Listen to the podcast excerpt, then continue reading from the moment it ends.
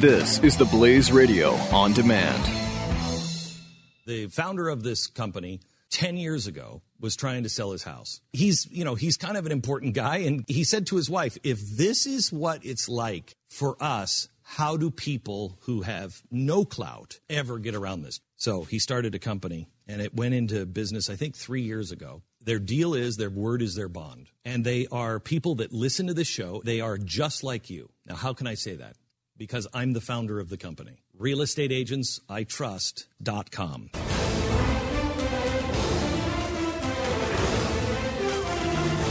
Trump has responded to the uh, collusion from Kasich and the Cruz campaigns. Of course, you knew he would, right? He shortly after Cruz and Kasich public. Uh, I, I don't know why they publicly announced that. If you're going to do that, why not just do it and keep it to yourself? Hey, you don't uh, campaign much in Indiana. I won't campaign much in Oregon and New Mexico. And you call it a day. Why would you announce this? It's kind of weird. Anyway, Well, so I, I think to, to give a potential answer to that question, you come up and you say, "Hey, I'm going to campaign in uh, Indiana for Cruz, and Kasich is not going to go there, and Kasich's going to go to New Mexico and Oregon. They're going to go there." So there's no reason to announce that unless you're telling voters outwardly, "Hey, in Indiana, if you're a Kasich supporter, vote Cruz." Yeah. Hey, if you're uh, in a Cruz supporter in Oregon, vote Kasich. Right. You're outwardly announcing it because you want your voters to know it's, It's- okay. Kasich is telling you it's okay to vote for Cruz if you're in Indiana. in kind of what uh, Rubio and uh, somebody did, right? Didn't they? Didn't they make that deal? Rubio and someone made that sort of deal in Florida and Pennsylvania. No, Florida and somewhere. Didn't they? Uh, Ohio. Was it Florida and Ohio? I think Rubio Yes. and Kasich had Yeah. this deal No, in it- Florida it was and a one-way thing. Only Rubio did it. Only Rubio. Again, Kasich. Because the end of the story is that Kasich came out today and said, if you're a Kasich supporter in Indiana, you should vote for me. Meaning Kasich. Jeez. Violating So the makes no spirit of the issue. It makes no re- like you could still do the thing where you're uh, not, uh, you're doing it but not announcing it. And Mm-hmm. it would still fit with that. But it's, when you announce it, the whole point is to communicate to the voters a clear message. Hey, Kasich supporter, and I mean that individually in Indiana it's okay to vote for Cruz. Kasich wants you to do it. That's what happened with Rubio. Rubio's campaign came out and said, look, if you're a Rubio uh, voter in Ohio, go out and vote Kasich. Now, Kasich, because he's a douche, didn't return the That's favor exactly in, right. in Florida. And, he, and he's obviously now not, he's violating the agreement.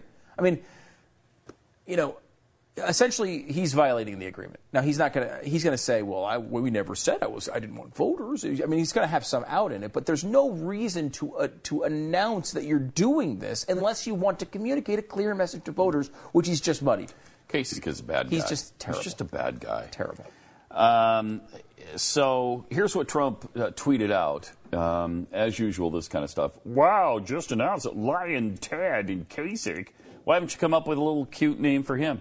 Lion Ted and Kasich are going to collude in order to keep me from getting the Republican nomination. Desperation.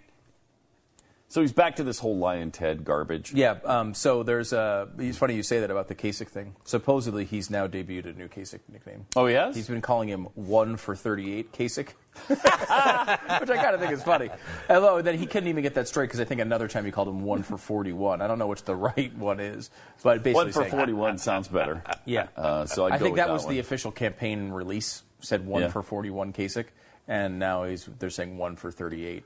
Uh, he said it publicly, but whatever. It's uh, he's only won one state. Is essentially what he's Mm-hmm. saying.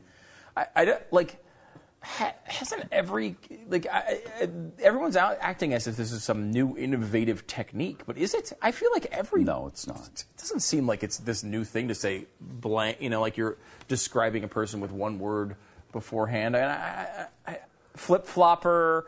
You know, like everyone kind of has done this, hasn't they? What is the point that he's putting it in front of the name and just? I think And then the he's thing- so consistent in it. yeah, the issue with know? Trump is he doesn't get embarrassed. And that is such a benefit on the campaign trail. He mm-hmm. doesn't get embarrassed by the fact that Lion Ted is actually not inventive and really pathetic.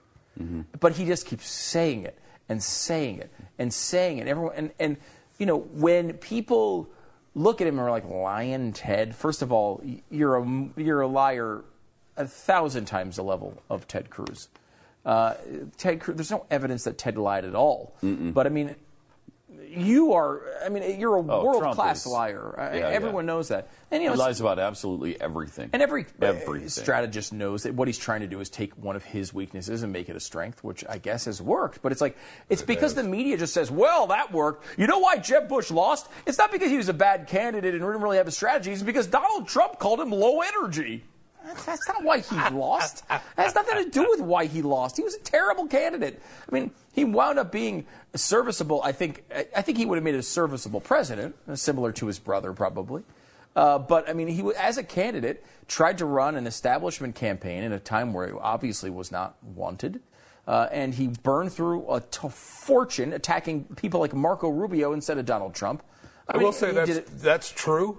He was losing before the low energy. I know, technically, what- but it it's the same thing. Little Marco. Marco had uh, was losing before he started calling him Little Marco. Then he called him Little Marco, and everyone said, "Well, he lost because Donald Trump called him Little Marco." No, he was already losing. He- like uh, it's just infuriating the way the media covers this stuff. Do they even remember what they did last week? And the answer is no. At least they're trying to tell you that they don't remember it. Yeah, and speaking of Lion Don or Don the Con, Don the Con. Don the Con, as we're uh, tagging him now. Uh, Don the Con may have even been lying about his rebirth on the abortion issue, this is right? really a weird Was it. Roger Stone telling this story or Yeah. Paul Manafort? Roger Stone interview with Politico goes through a lot of. I mean, the whole in- thing is interesting if you if you like politics and like some of this backroom stuff to at least learn about what they're doing, because this this the the, the tale spun in the story by Roger Stone is essentially. Tr- Roger Stone was running Trump's campaign at the beginning. Now, Roger Stone is the biggest dirtbag in America. I I don't even know if there's uh, much argument. I don't even know that Stone would disagree with it. Other than Donald Tr- Trump, I, I would say that's probably true. It's probably true. I'd say it's pro- Trump I mean, and then Stone. you know, you get there's maybe Jared from Subway makes the conversation, but he loses. Maybe. Yeah. So Roger Stone, who's basically the worst guy in America. I mean, and, and there's something to be said of someone who tells you he's like he brags about the dirty tricks he does. Yeah. Like there's something. It's it, you know. It's, it's one thing to do bad things. It's another thing to be proud of your bad things. Right, Jeffy? I'm sorry, what? So that's that's who Trump is, or Trump and and Stone are. They both are proud of the horrible things they've done in their life. Hey, I bra- I put a bunch of crazy liberals in Congress so that I could, uh, you know, make some more money, and that shows you the system is corrupt. Yeah, it does. Yeah, it does, Don. It does. So, uh, so he's that guy. I mean, that's you know his shtick. He goes out and makes ridiculous claims. He's obviously the source of you know, these fake allegations about uh, Ted Cruz's infidelity. You know, all these things. This is what Roger Stone does. So he, so take it with a grain of salt when he tells you anything. Um, but he says that he was fired from the Trump campaign because he went to them and said, "Look, you got to come up with a real campaign strategy. You can't just be going on and making you know appearances on Fox News. That's not a campaign. You need to have campaigns. You need to have data. You need to have professional speechwriters. You need to learn what you're doing. You need to have people who understand the delegate process. All these things that obviously have burned Trump." Now, maybe it's in retrospect because he's trying to make himself look good, but he's saying that he's the guy that is now um, uh, who gave him that piece of advice, and now Trump is implementing that. Um, he has to be careful to say that he didn't say that to Trump directly because he's running a super PAC for Donald Trump, and that would be illegal. Um, so uh, Cruz, uh, excuse me, Trump is now professionalizing the campaign. He's brought in, brought in Paul Manafort. He's brought in Rick Wiley. He's brought in uh, other camp. He run Christie's campaign director is now there. He brought in five new PR people, uh, communications people to try to help the communications department. He's doing all these things to professionalize the campaign. Um, and so he's done all that. And they're talking about this sort of background thing. And this is where they get to this abortion story, which is kind of interesting. This is what uh, the interview says. This is part of uh, Politico's uh, interview with uh, Roger Stone. Um, when I asked him, um, uh, Stone, Trump's flip flop on, cho- on pro choice abortion was politically expedient, is that why he did it? He shakes his head and offers a personal observation.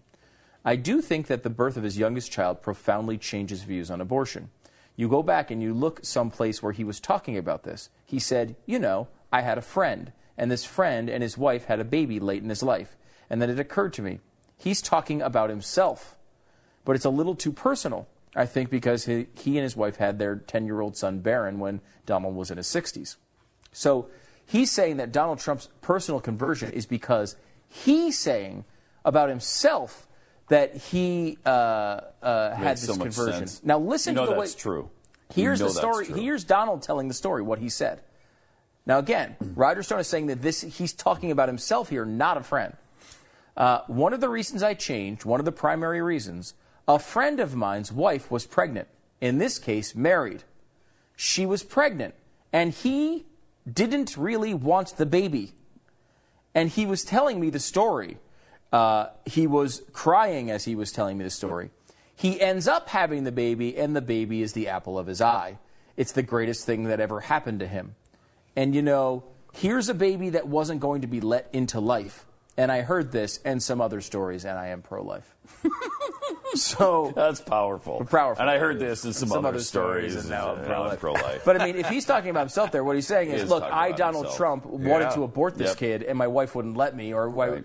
you know, we wound up going through with it, and now I really like the kid. yeah. It's a kind of his story. I don't want to spend any time with it. I don't want to spend any time I'm with home. it. Just give him some money or whatever. But that's where he is. That's an interesting.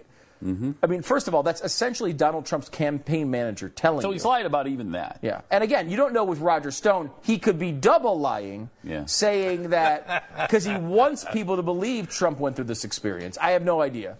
But Roger Stone is pro choice. Yeah. Uh, again, the chosen, is pro-choice? the chosen Really? campaign director for Donald Trump when he launched his campaign was pro choice. What does that tell you? He's supposedly pro life now, he's hardcore pro life.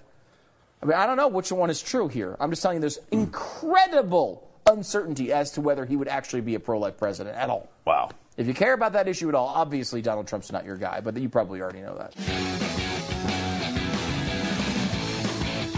the founder of this company 10 years ago was trying to sell his house. He's, you know, he's kind of an important guy. And he said to his wife, if this is what it's like for us, how do people who have no clout ever get around this? So he started a company and it went into business, I think, three years ago. Their deal is their word is their bond. And they are people that listen to the show. They are just like you. Now, how can I say that? Because I'm the founder of the company. RealestateAgentsITrust.com.